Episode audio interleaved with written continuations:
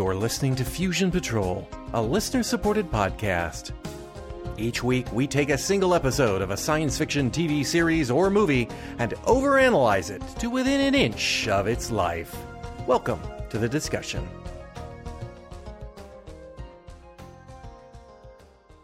Hello!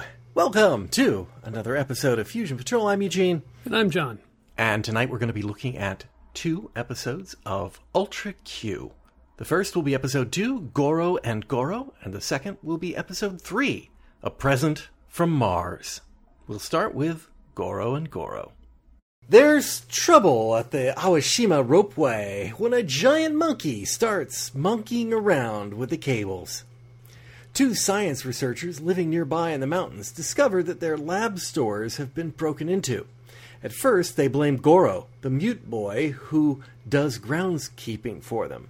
But soon, they realize the break in was by monkeys, and chemicals were probably eaten. This concerns them.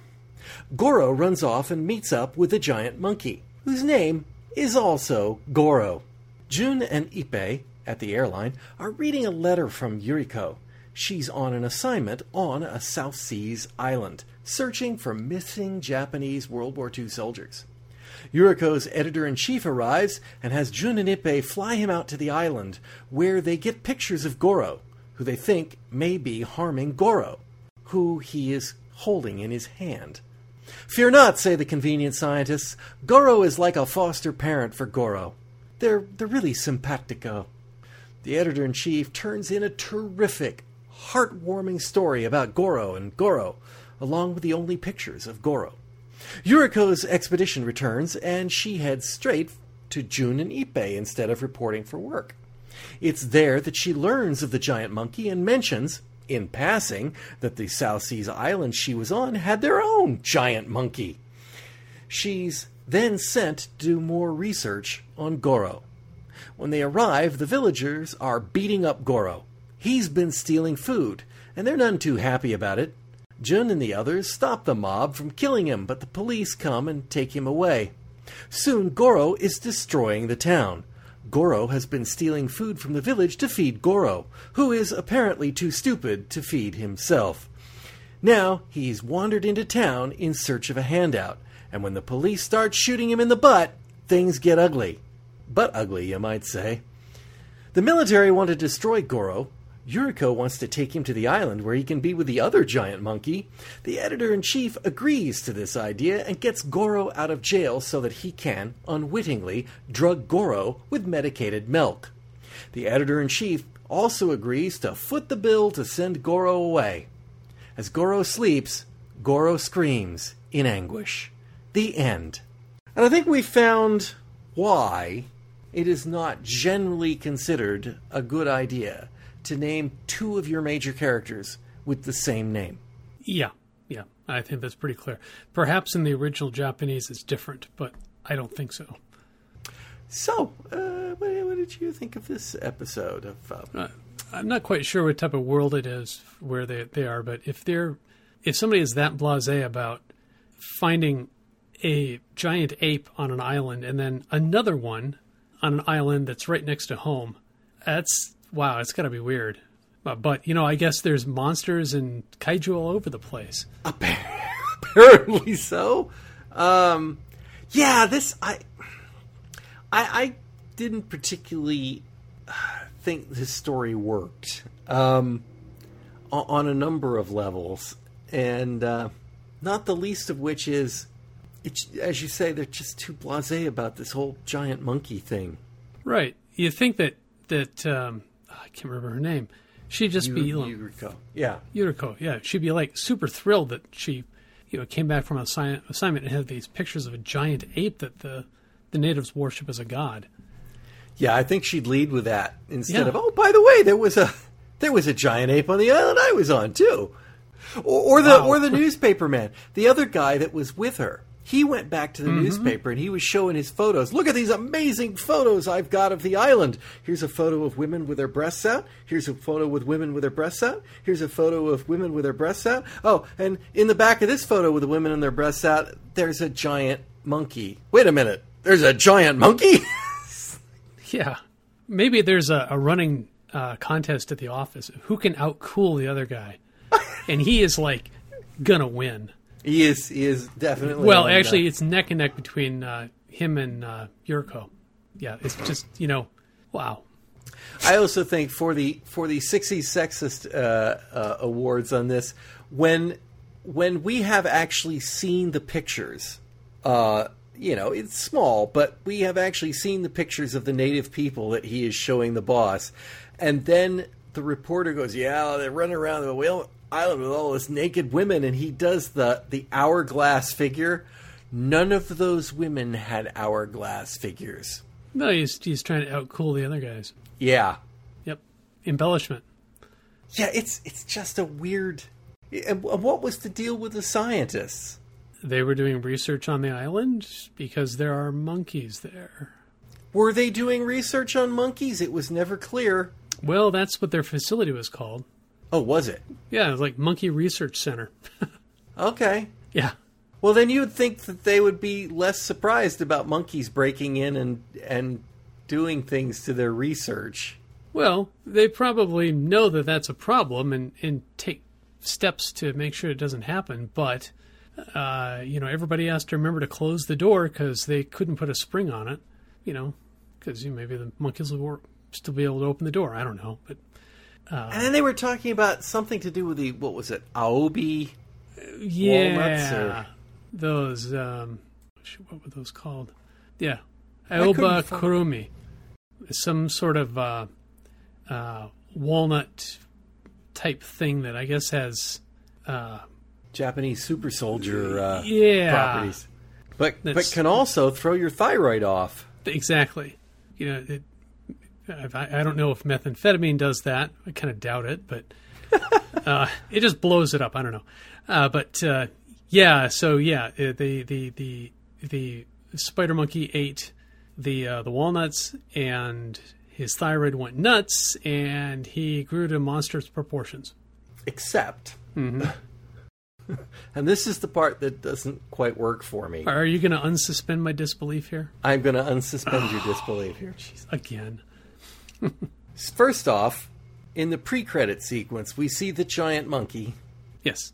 climbing on the ropeway. By the way, that is a real place, the Awashima ropeway at the Yes. Awashima Marine Park. And ropeway, that's uh, you know, Skytram Cable or car. Uh, cable car. There we go. Cable car, yeah. Yeah.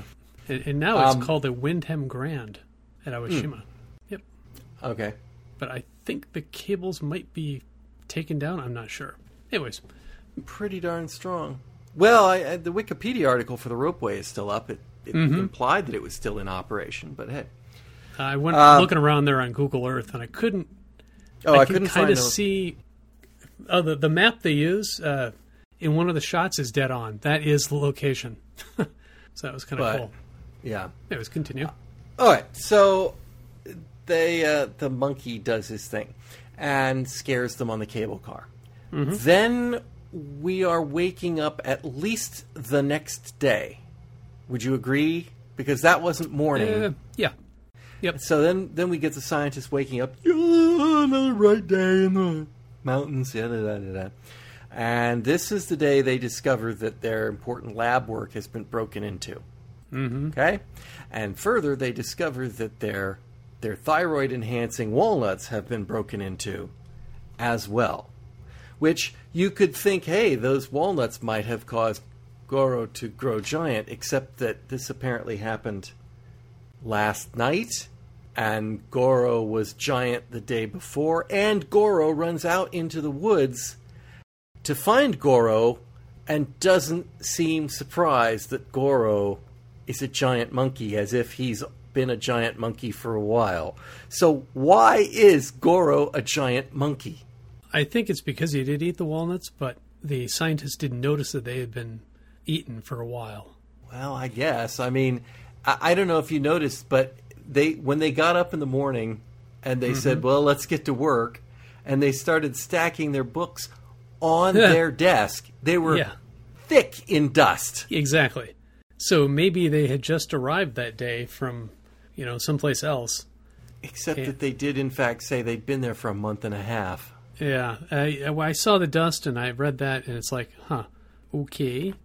Yeah, It's like, wait, so overnight this dust formed? Or And maybe course- this is the second facility. Hmm. Yeah. but they Listeners, just, help they, us out. they just didn't really have anything to do with this giant thyroid monkey. You know, the, the writer says, okay, we got our giant monkey. Make a story about it. Here's a suit. Go for it. You know? We need some. We need some. Uh, we need a plausible explanation. We're not going to really give it, but okay, it could be a thyroid issue. Yeah. All right. So Right. also Goro, which I think says a lot of bad things about the Japanese uh, system. Apparently, his parents were killed as an orphan, and so he was raised by the monkeys. Well, yeah. And now he has a job. Well, you know, that's good. He's, what, 19 years old and has a job? So, yeah. I'm not going to complain about the actor because that's not what I'm going for. But the character that they have made him to be, the simpleton that they have made him out to be, is is played very stereotypically. Oh, yeah. He is a cretin. I think at at an emotional cripple, and uh, yeah, so he, he he he's come off as as let's say slow, and he's not very sympathetic.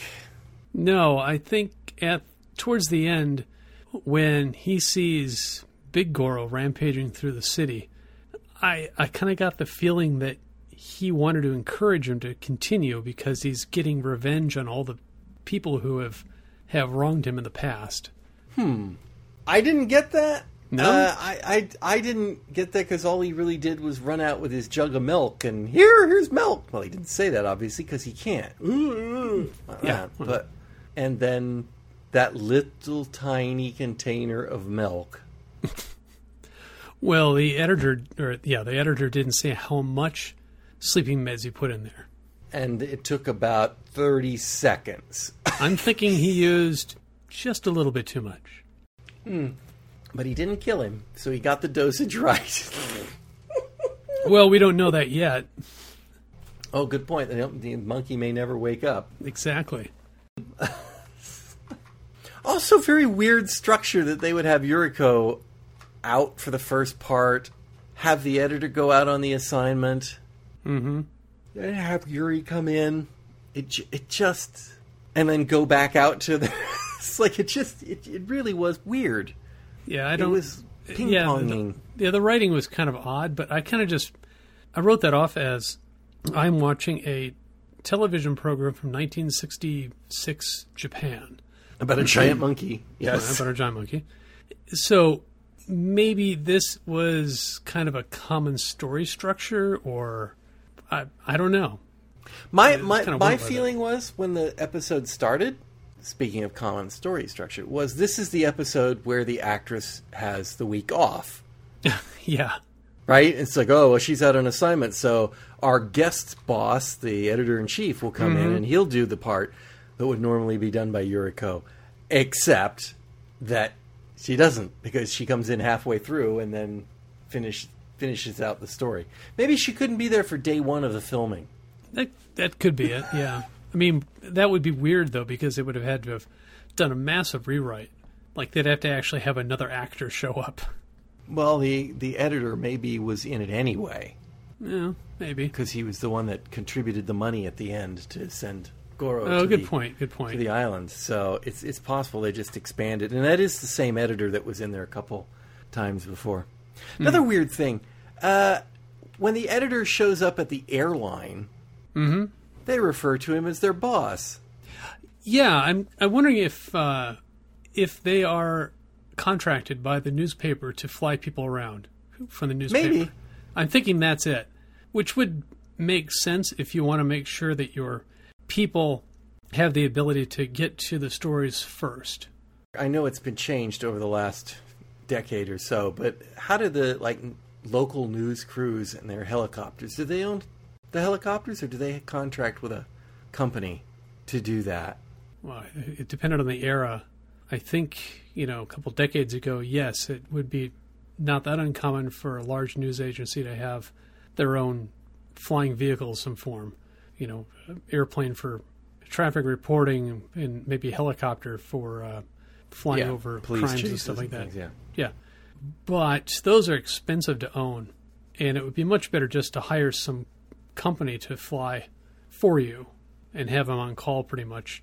Yeah, I, I wasn't know. sure. I know that I know that the industry changed a lot when they uh, they crashed those choppers together over Phoenix. Um, yeah, for anybody out there, it's uh, 2007. There was a rather bad air accident with a, two news choppers collided over a, uh, a crime scene in a park here in Phoenix, and uh, nobody uh, lived on that one, and uh, that changed how air operations were done for all news agencies. In fact, still, I think there's only two two TV stations that have helicopters, and I think Don't they coordinate who goes on the site and then f- give the feed to the other one?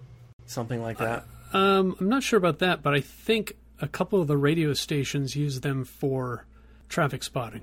I'm not sure about that though. But yeah, but quite a bit's changed.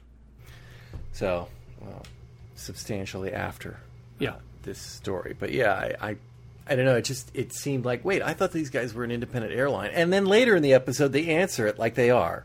Mm-hmm. You know, so and so airlines. I think they're just on call. It could be. It could be. That's obviously the King Kong suit from Toho Pictures. Mm-hmm. I'm just going to say this right now. Mm-hmm. I- I'm a fan of Kaiju Eiga. I think that they're have some incredibly imaginative and occasionally funny suits.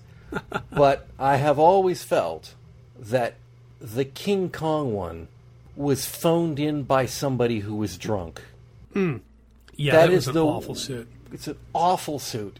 And it was awful in the King Kong film.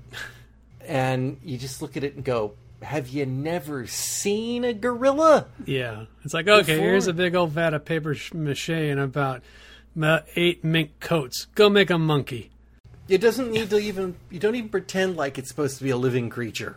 Is make it look like a mask. Uh, It doesn't Yeah. matter. It it is the worst costume I can think of. It's a of. in- kabuki kabuki giant monkey. yeah, It's a and caricature. s- and so taking it and ta- putting a tail on the end of it and calling it a monkey and just using it again in this is Exactly. is From ape to monkey in one step. it's terrible. And another thing that's not good is they should probably not attempt to make this suit eat or drink. Oh, that was amusing. I have a note in here that uh, Goro never hit his mouth with the milk. I guess the milk would have gotten in the suit and gone rancid. Yeah, no, it was it was it was bad. I mean, he poured it down his front. The oranges, he he upends the oranges, and every last one of them tumbles out onto the ground. I mean, that, he's going to starve eating like that, oh, exactly. and it just looks so bad. And and all they had to do was to not have a white liquid inside those jugs, right? They could Yeah, have tipped they- them up and They- kept them within what the would have been- of its mouth. What would have been in the jugs, though? Nothing. They didn't need to have anything in the jugs for the if they filmed it Oh. right. Right? I mean, if you have an opaque, uh, if you have an opaque glass and you put it to your mouth and drink, no one can see the fluid you're drinking unless you dribble. Yeah, true, true. So I'm thinking they could have done something along. You know, he could have knocked one over to show that it had milk in it. Then he could have picked up the others and drank them. Yep. And uh, but uh, yeah, it was just it's like not good. Don't know why they made that Good. decision. I I have a feeling that it is something to do with monkeys. Now I realize that's that sounds like a stupid statement. Yeah. But I have noticed over the years that whenever there is a ape or monkey in one of these shows, first off, the mm-hmm. costumes are always terrible, even if they're obviously not derived from this King Kong suit. The monkey costumes are always terrible. They look ridiculous. And the monkeys, this one didn't do it so much. They always move and act very strangely. Like a guy in a suit? No, no, no. I mean, yeah, they act like a guy in a suit, but in other words, they always have a lot of jumping and and prancing and and you know, I, I don't say monkeying around, but in other words, very over the top monkey actions. And we had some very very good monkey shots of real monkeys at the beginning, mm-hmm. and they aren't acting like that. But and I'm wondering if this is some sort of a a a, a cultural representation of some sort of monkey tale Well, could be. because it, it seems to only apply to monkeys and apes and then they just really go over and they, they really don't try to make them look realistic they don't i, I don't know but again it, hmm. it feels like i'm missing a piece of this puzzle and that's the only thing i can think of Yeah, It's, it might be some sort of a cultural thing, you know, mythology, et mm-hmm. cetera, et cetera. Yeah. monkey king or something I like know that, that, there's they're- a special place for certain types of monkeys in Japanese culture, but I don't know too much about that. So, and you know, they also at one point said, you know, monkeys are really quite nice and kind, which, you know, as anyone who knows anything about monkeys, like, that's totally not true. Yeah, until you don't feed them You what don't let them get close. what you've got in your hand, Yeah, or you turn your back to them. Yeah, yeah, you don't do that. monkeys are scary things, actually. and they are shockingly strong for their size. Mm-hmm. Yeah, scary strong. And and once again, I'm glad that monkeys can't swim, because this guy would have just been, you know, cruising right over to the mainland, and that would have been the end of that. yeah. Maybe you could have found some food there. Maybe. Maybe he could have found some food somewhere else. Or Uh, more giant monkeys. yeah. Apparently, they're all over the place. Well, we live in an unbalanced world. Apparently. So uh, yeah, so uh, one of the things is giant monkeys. So uh, Mm-hmm. yeah, Oh, uh, when uh, uh, Goro the Younger was being sprung from jail, yes, the soundtrack, the music, that was like a bar of music from Star Trek in there. I didn't notice it, but uh, Uh, I don't, I don't know enough of the names of the Star Trek music pieces from the the original series to identify. it, But it's like, wait a minute, that's really familiar. So I don't, I don't know. That that was kind of weird. when they were coming in to to, to Jail. bail him out, Yeah, to get him out there. to get him out. Yeah. I'll go back and listen to it again, just just out of curiosity. I didn't notice it, but uh, probably probably is a coincidence. I think so. Maybe it's just kind of a, a you know, common. Refrain. Yeah. I don't know. I didn't notice it. Uh, one thing I thought, uh, another thing that's that's very different was um, apparently it's just perfectly acceptable for a village full of people to uh, beat up on some guy. Oh, sure, it happens all the time. Oh, wait. I don't know. I mean, to, be, to be horrible. fair, June came in and stopped them and said, "Well, I would, you know, it's none of my business, but I would do this to stop you from beating up anybody," which Mm-hmm. you know seems pretty enlightened and progressive of him. But at the same time, Yeah, in light of the villagers beating the guy. Yeah. yeah, presumably to death if they hadn't stopped him. Yeah, yeah, or at least unconscious. Yeah, give him a good limp. Make him really remember who he hates. I guess if they had the police on the way, uh, I'll, I'll I'll compare this to uh, I'll compare this to Taiwan for a moment, and just to be clear, Taiwan was occupied by the Japanese for quite a long time up until their liberation at the end of World War II. So there's a lot of there's a, quite a bit of crossover in the culture there. So there may be some tie in here. But in Taiwan, one of the things that's really funny to watch from a Western standpoint is when they show the news, when the hmm. police bring a criminal into the station, they put him in a motorcycle helmet mm-hmm. and they have cops around him because people try to beat the living crap out of him on the way into the station. I didn't believe you until you showed me a video of it, and it's like, you've got to be kidding me. Uh-uh. Wow. You see that regularly. It's like Wow. they, they want a piece of that guy. And this could be that same thing. Like the cops are coming, but before we do that, we're going to take a piece out of your hide. well, didn't the and- police say you didn't rough him up too much? Something, like, that. Yeah. It's like, oh, Yeah. okay. Hmm. Yeah, that that's We'll take uh, our time getting there. Yeah. yeah, don't worry. Jeez. Don't worry. We're good. Yeah. Uh, Just stop when you yeah. hear the light, uh, the siren. Let's see. I, I'm going to say there's not a whole lot uh, of depth in this episode. I, I really, you know, I wasn't, I, you know, I, I kind of enjoyed the first one. This one, you know, it was a, an interesting diversion, but it really isn't a very good story. And of course, it leaves us with the whole notion of we have a giant monkey. He's asleep on a building. Yeah. And And end scene.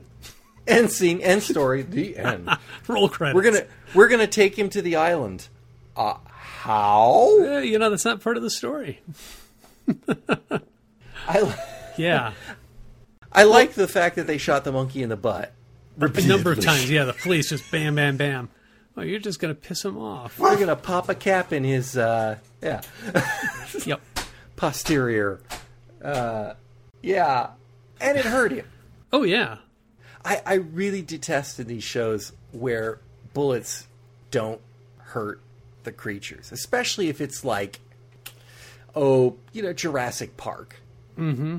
Right? Those are animals. You have a big enough elephant gun, you're going to take them down. Yeah, that's why they're called elephant guns. Yep. Yeah.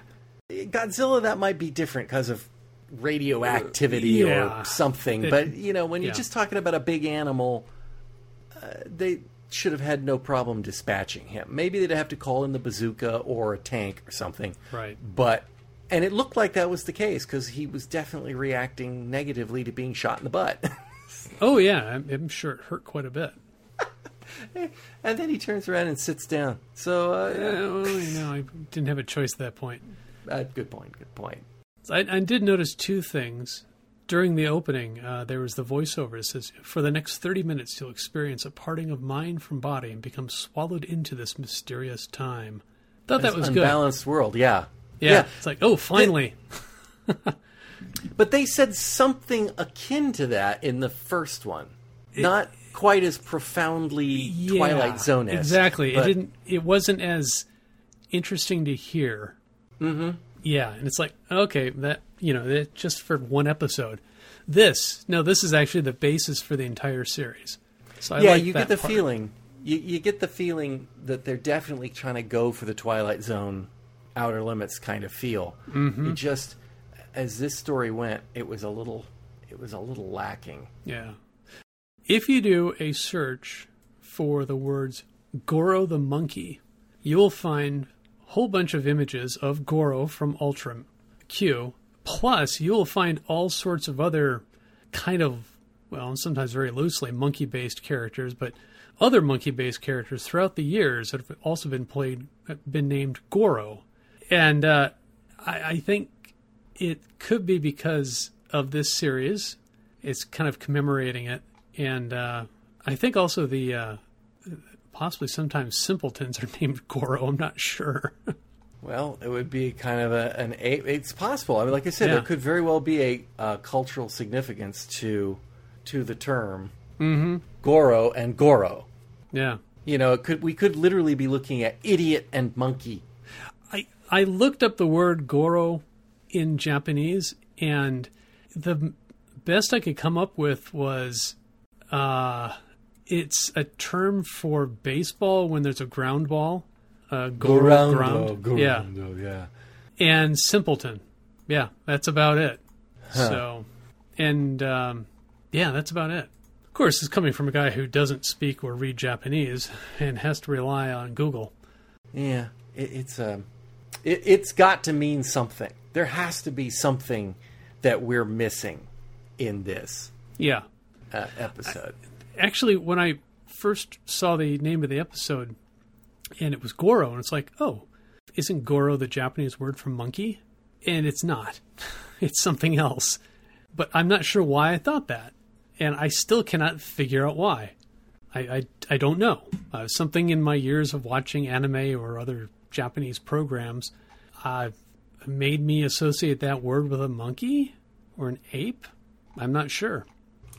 huh. Yeah, weird. Well, I'm just taking a look here uh, while we were doing that, and Goro and Goro is not all phonetic. It is uh, Goro in kanji and Goro in kana. So they are two different words. And Goro in kanji is a male name. Oh, okay. That's Doesn't why it looked different then. Makes sense now. Oh, that is. They are two different Goros. Uh, I don't know if the people can tell that when they're talking to one another, but uh, it sounds like they're saying Goro to me. Uh, Uh, it was really, really fast. That's all I know. yeah. I'll I'll say this though. Again, apart from the monkey, beautiful, beautiful cinematography on this thing. Oh yeah, it would look look great. Even the uh, the you know rampaging through the city wasn't that bad. Yeah, and and the part that amazed me was the pictures of the monkeys at the How beginning. so? Because don't you automatically expect when you're watching a TV show that when they cut to something like that, Yeah. it's stock footage and it looks 50 times worse? It's than or the it's rest a of the show? it's a scene that they shot last week for this show, and they're they're sticking it in there. Yeah, Yeah, but and it was inserted obviously, but it was of the same quality as the rest of the program. yeah. It looked I- like they had just taken a photograph of the guy in the suit, maybe when he's trying it on, and then they just did a a quick double exposure onto you know stock image of jungle with somebody in the foreground. Yeah. Yep. Oh, I'm talking about I'm talking about when they're when they're on the cable car, right? And they're looking over the when they're going over the island and she's talking about the monkeys and they're showing the real monkeys. Oh yeah. That wasn't stock footage. That was Oh yeah. of the same quality as the rest of the show, as if they actually shot I footage of monkeys. Yeah, think- don't think- you expect it to be yeah. I uh, expected to something be from some the library that Yeah, you know like they went to the millimeter zoo. film. Yeah, they went to the zoo and they shot this on a different day when it was cloudy. Yeah. Yeah, yeah, on eight millimeter film. Yeah, and, exactly. and or like when you see an airplane in a TV show, And it's the same 747. Yeah. it's happened over and over again, and it's it's completely different quality film stock and everything. Yes, it's like in this case, it was Yep. like, hey, that's actually uh, they actually shot this footage. I Yeah. think. It, it did look a little documentary to me, but, you know, it's kind of shots of monkeys running around, so it's going to look and like it's that. shots of monkeys. Yeah. Yeah. So, I don't know that I have anything. I don't know that I had that much. Uh, as much about the episode. Uh, what what are we supposed to get at the end? Is Goro screaming in anguish because he thinks the monkey is dead, or because it's obviously not dead because it's it's scratching its nuts and and Yeah. snoring, and uh, I, I think he's upset because his friend is is has been drugged, and whether or not he comprehends. he doesn't that- know that either. Yeah. Well, yeah, he might. You know, he's been shot, and now he's fallen down. So yeah, maybe he he thinks you know the last thing that he did was he gave him some milk and it killed him. And and do you think they're going to take Goro to the island with Goro? You know, I would like to think so. Because they But- need to have two friends Yeah, who and can a pick him up of and crush him. yeah, and a bunch of natives who probably wouldn't really. Well, I don't know. Maybe they would Yeah, I mean him. they better. I mean they already deified one, so if he's like the the best buds with a new deity that shows up in town, yeah, so he's he's obviously uh, holy. So yeah, you know, it could be a pretty good gig for him. yeah, but the nice part about leaving the story where it is, I mean, apart from the logistics of how the hell they're going to get that monkey Yeah. to that island, Jun's going to take it over in a helicopter. But uh, Yeah, that'll be interesting. is what happens if they get it to the island and those two monkeys do not get on? You leave quickly. Yeah, you leave quickly Hmm. without the monkey. Just take off and just write that one off. I mean, we just sort of, I kind of automatically assumed it was a male monkey and a female monkey. Oh, I didn't assume that. But- I figured it was. I didn't even think of that at all. Hmm. I hope they play well together. Yes. Yes. Otherwise, Well, it's going to be the monkey of the north and monkey of the south. The a while they fight, and that's why we have lightning and thunder. That's why we have to build this giant fence in the middle of our yes, island. exactly. yes, we're giving the natives industry as well. Yes. Here we go. The master fence builders. A giant wall. Yes. Keep that damn monkey out. and the followers of that monkey, yes. Yes. Keep our monkey on this side, your monkey on that side. Because ours is the right monkey and yours is the wrong monkey. Right. Hmm, Well- Allegorical, cool. See, these shows are a lot deeper than we thought. I get, oh yeah. I got to get my waiters on for the next one. I should I should say I am a little uh, disappointed, not just because this story wasn't particularly good, but because the kind of premise of this show being sort of Twilight Zone esque makes you kind of expect there to be a little depth to it, but I didn't get it out of this one. Yeah, yeah. Um, This felt I'm- like an excuse to use the monkey costume. yes, yeah, it did. Um, execution was poor. Story idea is good, but yeah, it wasn't done very well. I'm hoping that this is just kind of, uh, you know, first few episodes. They haven't quite hit their stride. You know, the writer settling in. Yeah, they're still settling in on the whole thing. You know, so when they get to the big flower monster, it'll be just awesome. The ratings are in for this episode. No more monkeys. exactly. No more We're monkeys. burn this suit, but we have to Edict. because we got milk on it. Yeah. Edict from the network. No more monkeys. then let's turn our attention to episode 3 A Present from Mars. Episode synopsis. It's a slow news day, and Jun is taking Yuriko for some photos of Mount Mihara. While flying in the area, the slow news day turns hot as a space probe plunges into the ocean near them. The craft is a Mars probe that was launched at and lost on Mars six months ago. The only conclusion possible Martians have returned the craft to us. Scientific analysis of the craft bears out this hypothesis. The parachute is made of an unknown material, and while the probe's camera did take pictures, nothing on them is intelligible. Inside the probe are two golden orbs, about the size of quail eggs. Isn't that sweet? The Martians have sent us a gesture of congratulations, friendship, and goodwill. But just in case it isn't, let's keep these golden egg like things to ourselves and lock them up somewhere safe. Somewhere safe happens to be in a safe, hidden behind large piles of cash. Cash which, unfortunately, happens to be the target of a bank robber. Well, technically, I guess he's not a bank robber, he's a scientific institute robber because everyone knows scientific research facilities literally have stacks of cash sitting around. He's after the cash, but a couple of gold balls looks good to him, too. The bandit goes to charter a flight at what just happens to be Jun's airline. Jun puts up a fight, but ultimately loses and is forced to fly the bandit to an island. During the struggle, one of the gold balls falls out on the floor. That night, on the island, in a volcanic cave, the other golden ball falls out of the bandit's pocket and rolls into the hot springs. It grows and hatches a terrifying slug monster, which kills the bandit and his partner immediately.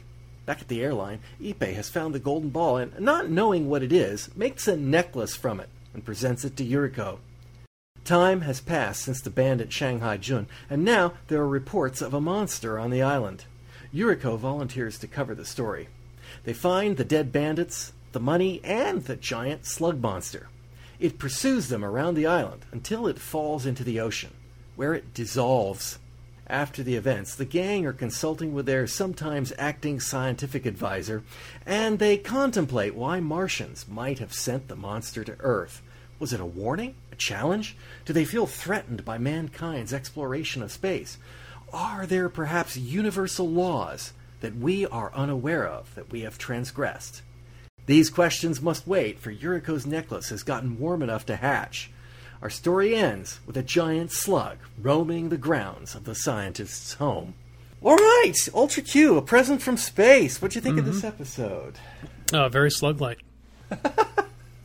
Are you saying slow and slimy? Uh, not well, not that slow. You know, compared to some of the other ones, it's it paced well, I guess. Yeah. Uh, U.S. it was slimy, I guess. Not that you could really tell because you didn't really see this trail of slime. You just saw the big yeah. slug. Yeah, I definitely think somebody should have gotten stuck in a slime trail. Yeah, that would have blown the budget right there. Yeah, slime's that's expensive. That's true. That's true. Namakuji. I, New uh, word. I thought this was a weird, structured episode. Yeah. I think they're when they write these, they come up with an ending and they work back towards a beginning. It's like, okay, slugs are from Mars are attacking. Well, how do they get there? Well, they hatched. Well, how do they hatch? You know, and then they work like that, and they kind of build the episode, and they just reverse it and shoot it that way. Well, that's a legitimate. Uh, that's a legitimate uh, technique. Method of doing it. Yeah, I know, but, it's Yeah. I, I, to me, it just it kind of feels like the the whole ending. It's I am. it's- it, I was say it's not quite a cliffhanger. It's more like just driving close to the cliff. Yeah, I'm not. I don't have a. Well, actually, what I was going to say is I am not really crazy about stories that don't end. Mm, yeah. Sometimes, though, you can make it work. And in this particular instance, I have no problem with that. We we know they have they're not going to have any problem dispatching this slug. Right. Right. So it's not like they're really. I mean, yes, there's a slug rampaging in the yard, but it it's not going to be a problem. So they didn't need to go into the battle and ending the slug. Right. Right. So I didn't have any problem with that. It's just kind of that sort of two humped camel we've got there, where where they fight the monster and then the monster kind of anticlimactically gets killed, and then we go into this lull where we contemplate the nature of what the heck just happened Right. And then they just throw that little extra slug attack at the end. It's a very odd narrative structure. And I- I'm going to go with the word foreign Yep. on yes. that. It, it just is not a narrative structure we would use here. And and that's not saying that makes it wrong. That's just saying that, you know, we have our we have our tropes and Hollywood's not going to break that very often because, Right. you know, it's a product and you Right. don't It's it's the language we understand. This this Yeah. storytelling storytelling method that we are familiar with it. less uh, successful in my mind is the the bank robber portion, or the bandit, or whatever we want to call him. Not Safe- only does he yep. break into a research institute, which you know ordinarily I would say that that's the dumbest thing possible because in the real world, research institutes do not have a lot of money. No. So unless you're after chemicals or equipment or something like that, yeah, disintegration beams or invisibility sprays or yeah, industrial tanks. secrets, Yeah. anything like that. But this guy goes in with a blowtorch to cut open a giant vault, which then weirdly inside has a little safe. Yeah, it's just it's a that? wall with a little box behind it with a small safe. That's it. Yeah. Where they carry, they have a safe full of cash. I mean, comical piles of cash. That's you know petty cash, incidentals. I guess. I mean, yen. If those are one yen yacht. bills, maybe. but I don't think they have one yen bills. No, So, uh, coins. well, I didn't back then, but who knows? But yeah, still, they did. Uh, it was it was just weird. And then oh, we tucked the. We'll hide the golden balls for scientific Yeah. research Oh, from a- an alien planet. We'll put those behind the cash. Yeah, that's why you never let the uh, the intern that's been there for twenty years handle things like that. Yeah.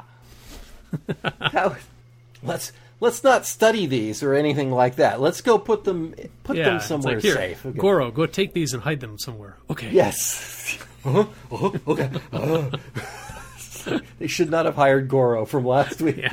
Exactly. Yep. So that was weird. Mm-hmm. I'm gonna I'm gonna call them out for the outfits that the robbers wear. Well, that's typical mafia wear. That is absolutely every Japanese criminal you see Yeah. in this type of show. They've all got the black suit, the hat, the sunglasses. the, the, light colored tie. Yeah. Yeah, That's- wh- yeah. yeah. That is, that is that is mafia wear, or uh, uh, yakuza wear. Perhaps. Yakuza, yeah.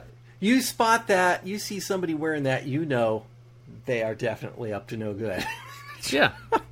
I've, I've seen enough uh, Beat Takeshi films to see that uh, that's somebody that you should avoid. but it's in, you know, it's in everything. All the kid shows. I mean, you just you see somebody in that get up and you're like, yeah, this this just put it just arrest the guy. He's obviously a criminal. Well, you know that's it's more that uh, storytelling shorthand. You know, Yeah. like uh, the the little uh, domino mask on the the, the face. Obviously, that's a thief. Uh, Yep. You know, and and uh, the the scientists have a beard and glasses, Yep. and Yep. uh, you know uh, yeah, stuff like that. Yeah. Librarians have It- it- glasses, that sort of thing. Yeah. It was definitely uh definitely anyway, but he breaks in. Great, fine. Breaks in. He he gets the cash. He sees the gold balls. He thinks, "Hey, gold balls, okay." Uh, he takes the gold balls out of their convenient carrying case and apparently sticks them in his pocket. No, that would destroy the lines of the suit if you put the box in there. Come on. Oh well, there you go. sense? That explains why the balls kept rolling out, and he right. was utterly unconcerned about losing two gold balls. Oh, because he had a huge briefcase full of of uh, Yen, lots of one yen money. bills. Yeah. Over a thousand yen in there. Ooh. oh, we're rich. so, uh, yeah. And, of course, he goes to where else? Jun's Airline. Mituya Air Services. Yes. Pushing the coincidence level a little bit here in this It's, story. Yeah, it's you know it's the closest uh, closest airfield to the Science Research Center. It's right, right Do down we the street. know? Do do we know where that airfield is? No. Uh, I can guess, just going off by uh, what Jun mentioned the uh, 35, 35 degrees when they found the uh, uh, the capsule, and that Yeah, well, they were. that puts them around Tokyo, so it's somewhere in you know the Tokyo area, perhaps. Okay, so I I I was starting to write that down, but he says my latitude's 35 degrees, and then and then Nothing they cut else. off. And Right. it's like, well, there's a there's a whole lot of world out there that's at 35 degrees. Well, not But- really, because those airplanes don't go that far. Correct, except that they were around Mount Mihara, I'm not, I didn't look that up though. Where's that? Yokohama, south okay, of there you go. Yokohama. That's like 20 miles south of Tokyo. So uh, it's out it's out past the bay. Uh, It's on an island out Okay. past the bay. Yeah. Then they they find it right? But they call the coast guard. The coast guard takes it somewhere. I, i'm assuming they took it did they take it to the nearest science research? Or did they take it to the right science research place? You I know? don't think they took it to the right one. yeah. So we don't know where that is. Tokyo or Well, I'm going to assume it it's just- Tokyo. I mean, that's where you'd put something like that. I would think. th- I mean, think, granted, yeah. their space program now is like in the south, but that's just because it's cheaper to fly from there. Right, right. Further closer to the equator, the easier it is. But because you get the extra spin throwing you off the planet, and uh, yet the Space Research Inter- Institute or whatever it is happens to be close to Jun's airline. It just it, it's too much of a coincidence that they found the ship or they found the space probe. Then the space probe gets sent to a place that's close enough that the bandit thinks that Jun's airport is the best place to go to charter a plane to get out to fly to a different island which I could not find. They gave the name and I I think it's something like Owaru. I was thinking he was going to say that it was uh, uh, Oshima, which is where Mount Mihara is. Oh, I see it. So let, let's try this one. Mm-hmm. Guy comes into your airline, demands that you fly. You go, well, I can't fly at night. It's against the law. Even though you should know the guy is Yakuza because he's wearing the Yakuza gear. Hey, he pulls a gun on you. You try to fight him off. You lose. He beats you up. So you fly him to where he wants to go, Yeah. right? And you drop him off. And as he lets you leave instead of killing you, he says, Don't bother trying to find us. We'll be in Macau by morning. okay.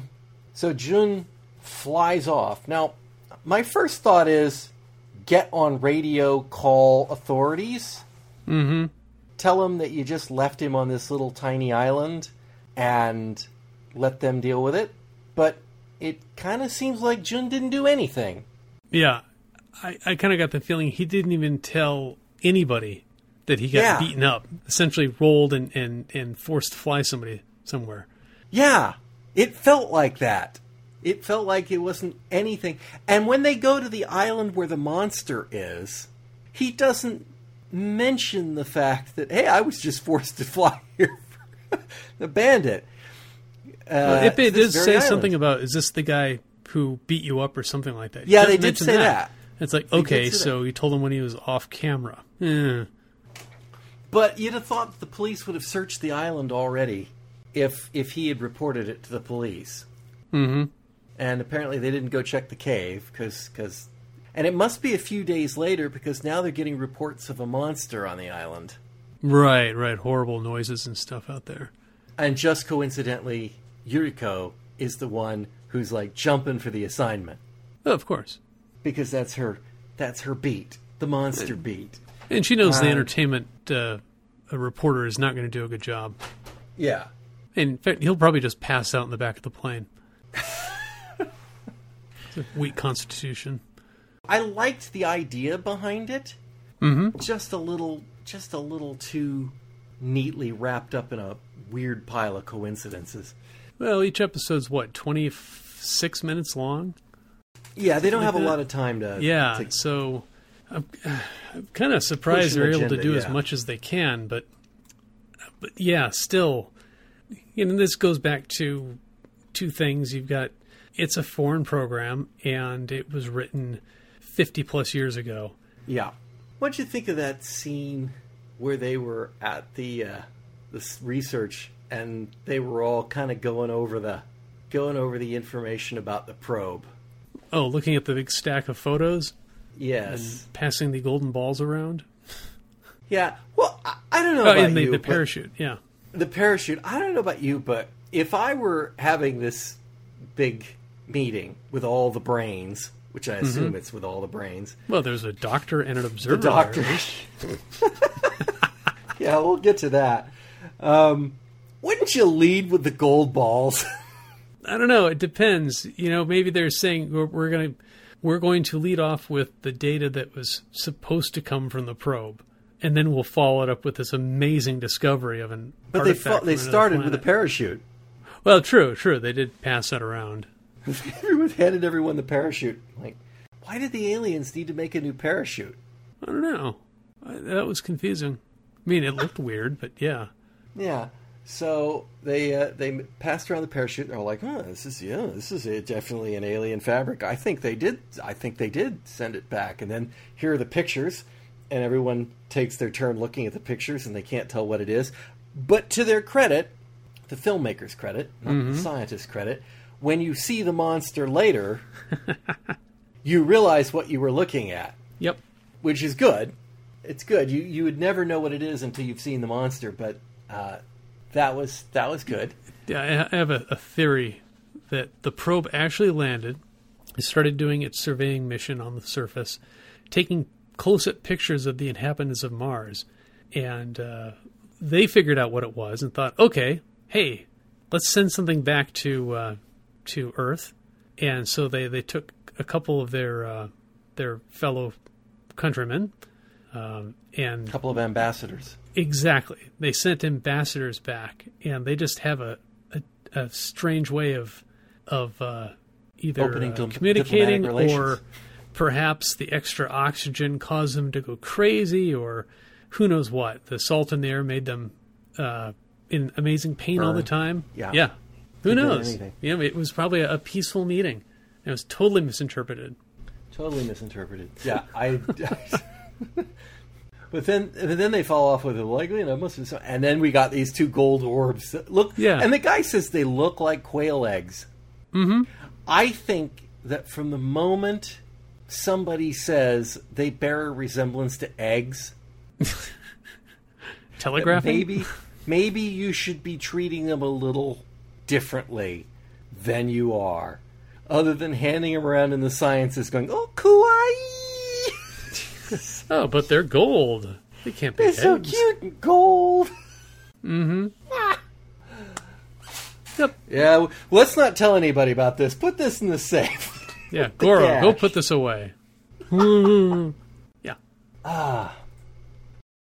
Now, what we did see, and you've already alluded to it, is we've seen what it looked like a long time ago when people would put stuff in foreign languages on their TV shows when they know no one can read it. I mean, this is true in this is true in the United States too. They'll put a mm-hmm. placard up in a in a in a sign that says something in a in a foreign language that you know people can't read, and if you actually can read it, Broccoli it may car? not it may not say what you you know what it it should say. And in this case, this the signs in particular were the placards for the scientists, and our and this guy with the beard, the doctor, is a recurring character. Ah, okay. I was gonna say that he looks like he's a little bit too made up to be just a one-off. Yeah, he's their sort of sometimes go-to scientist dude to talk well, to. That Um, fits with the classic scientist look. Yeah, Yeah. but his sign says doctor Yes. in very clear, big, bold English block letters. Doctor, and and I think, as you said, one of the others says observer. Mm-hmm. Yeah, I didn't, ca- catch the other ones. but you know they know in 1960 whatever Six. the audience is not reading English No, probably not. well. I mean that was not widely taught yet like it is or it has been since then. So, you know, you could imagine the audience just going, "Oh, I recognize those are English letters." Yep. Should have had his name on it, I'm thinking. So I don't I have no idea what the guy's name is, the character. Probably just doctor. Yeah. Sees the doctor who uh yeah, yeah, exactly. It's totally unique.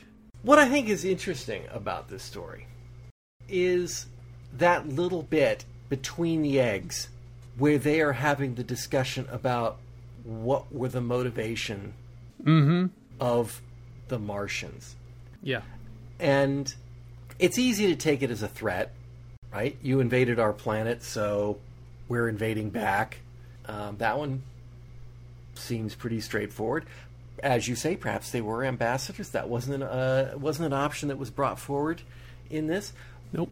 But the bit about, well, so the two things. One is, you know, here we are sending our probes out, and maybe they feel threatened. All right, fair enough, right? I mean, that's that's what's happened throughout the history of exploration on our world. Mm-hmm. You find some place, you colonize it, you exploit it, you at the expense of the indigenous people. makes perfect sense. I, Yeah, I can I can get that, and so that that's a, a, a bit of self reflection on the human race that rings true. All right, fair enough. All that. Then they go into this whole thing about maybe there's some universal laws that we don't know about. That so feels so far out of left field. Yeah, I'm not quite sure where they came up with that one, but maybe it was just complete, you know, random brainstorming. It does it does echo the day the earth stood still. Yeah, Or it, you know, maybe it's kind of a precursor for series that will also bear the Ultra name in the future. Uh, uh, yeah, I, I, I don't think they were thinking that. I just think it was, it, you know, it was interesting that they contemplating the nature of law and order outside of Earth. Mm-hmm. It's like we don't know about it, so maybe Yeah. we've gone out and transgressed their laws. Yeah, we should go out and, it's like- and join the universe. Well, maybe they, they may not let us To in. join some, Yeah. like some sort of united federation of of planets, yeah, and they could have ships, and they could all be going on some sort of a trek to the stars. To So, yeah, um, it never happened. Nah, never worked. No, Nope. we because we're still too warlike, and we have discrimination, and even places where they have human trafficking. Didn't you expect know- to see that on there, by the way. Yeah, that was that's right out of the episode. They they Yeah. bring that up and and just go at it. I'm like, okay, this is surprisingly, I, I say dark, but I mean introspective about how rotten we are. Yeah, yeah, maybe we're not worthy to join their intergalactic federation. Mm-hmm. it's like, well, I, how, how will you know till you ask? And and if you have to ask, you can't join. yeah, that's true. If you Yeah, if you want to join us, you can't. That's that is right off the bat. yeah, That disqualifies you.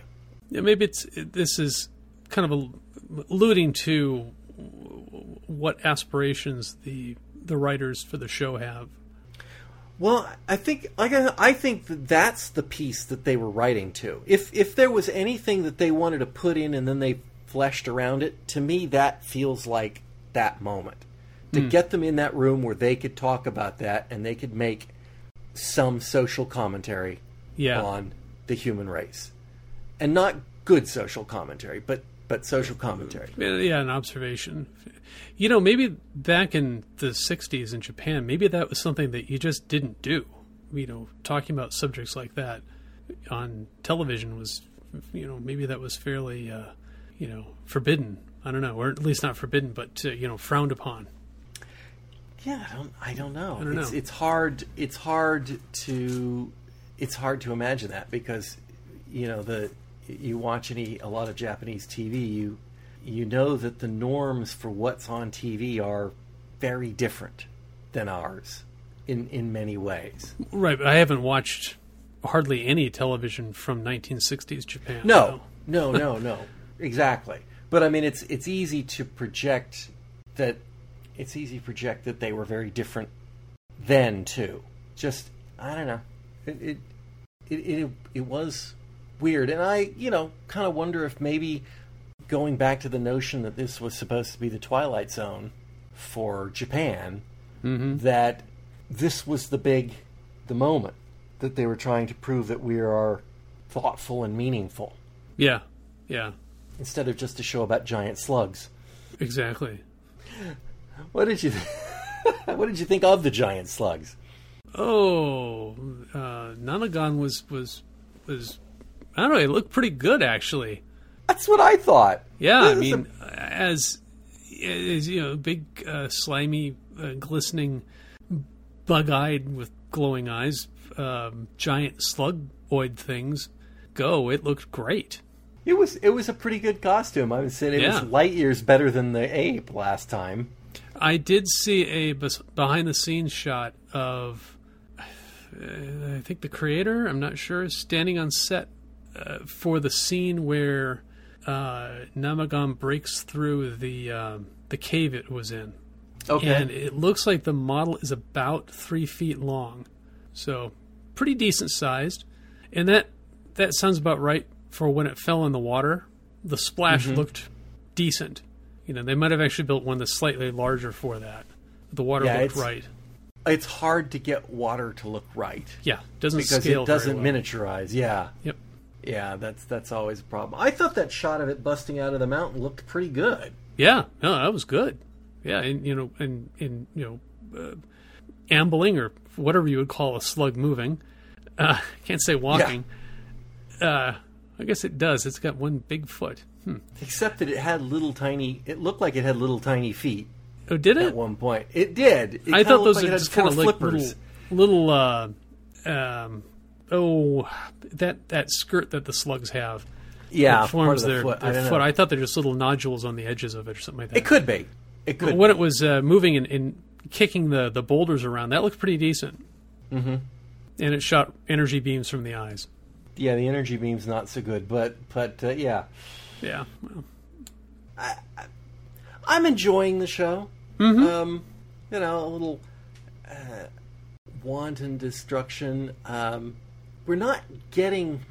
I don't know. We're kind of not getting satisfying endings. yeah, I think that could be the way that all of these are, where they just kind of have, you know, we've given you this information and it's up to you to come up with an answer, Yeah. which is fine. That's that's a fine way of telling a story, but uh, sometimes it's nice to have a little less ambiguity in the a little more the- closure. Yeah. Yeah, exactly. Yeah. Didn't bother me on this one. Like I say, all I had to do is to get you know a fire hose with some salt water in it. Yeah, Although the scene where the scientist says to his assistant, he says, "Go get some salt, make some salt water." prepare some salt water. I could just see the next scene. He comes in with like a little uh, 500 milliliter liter beaker of warm salt water and hands it to him. it's like, uh, look out the window. Oh, yeah. Well, you, when you told me it was only about uh, you know, three feet across, so gave no context to the assistant. Yeah, just get some salt water. like, Go make okay. some. What solution of salt water, sir? Yeah, percentage. What's it for? Gargling or uh, floating eggs or what? It's a buffering solution. What are you going to do with it? Oh, Yeah. yeah. John, mm-hmm. unless you have something else, Nope, not really. then I will say thank you for joining me. No, you're very welcome. And listeners, I hope you'll join us all again next time on Fusion Patrol. We hope you've enjoyed listening to Fusion Patrol, a listener supported podcast. There are over 500 previous episodes available at fusionpatrol.com. Come join the conversation on Twitter, our website, or Facebook. Find out how you can become a supporter at patreon.com slash fusionpatrol. Supporters get early access to all regular episodes, bonus episodes, and more. There's even an optional podcast series where we're looking at the classic TV series Babylon 5. Our music is Fight the Future by Amber Wolf. This has been a Lone Locust production.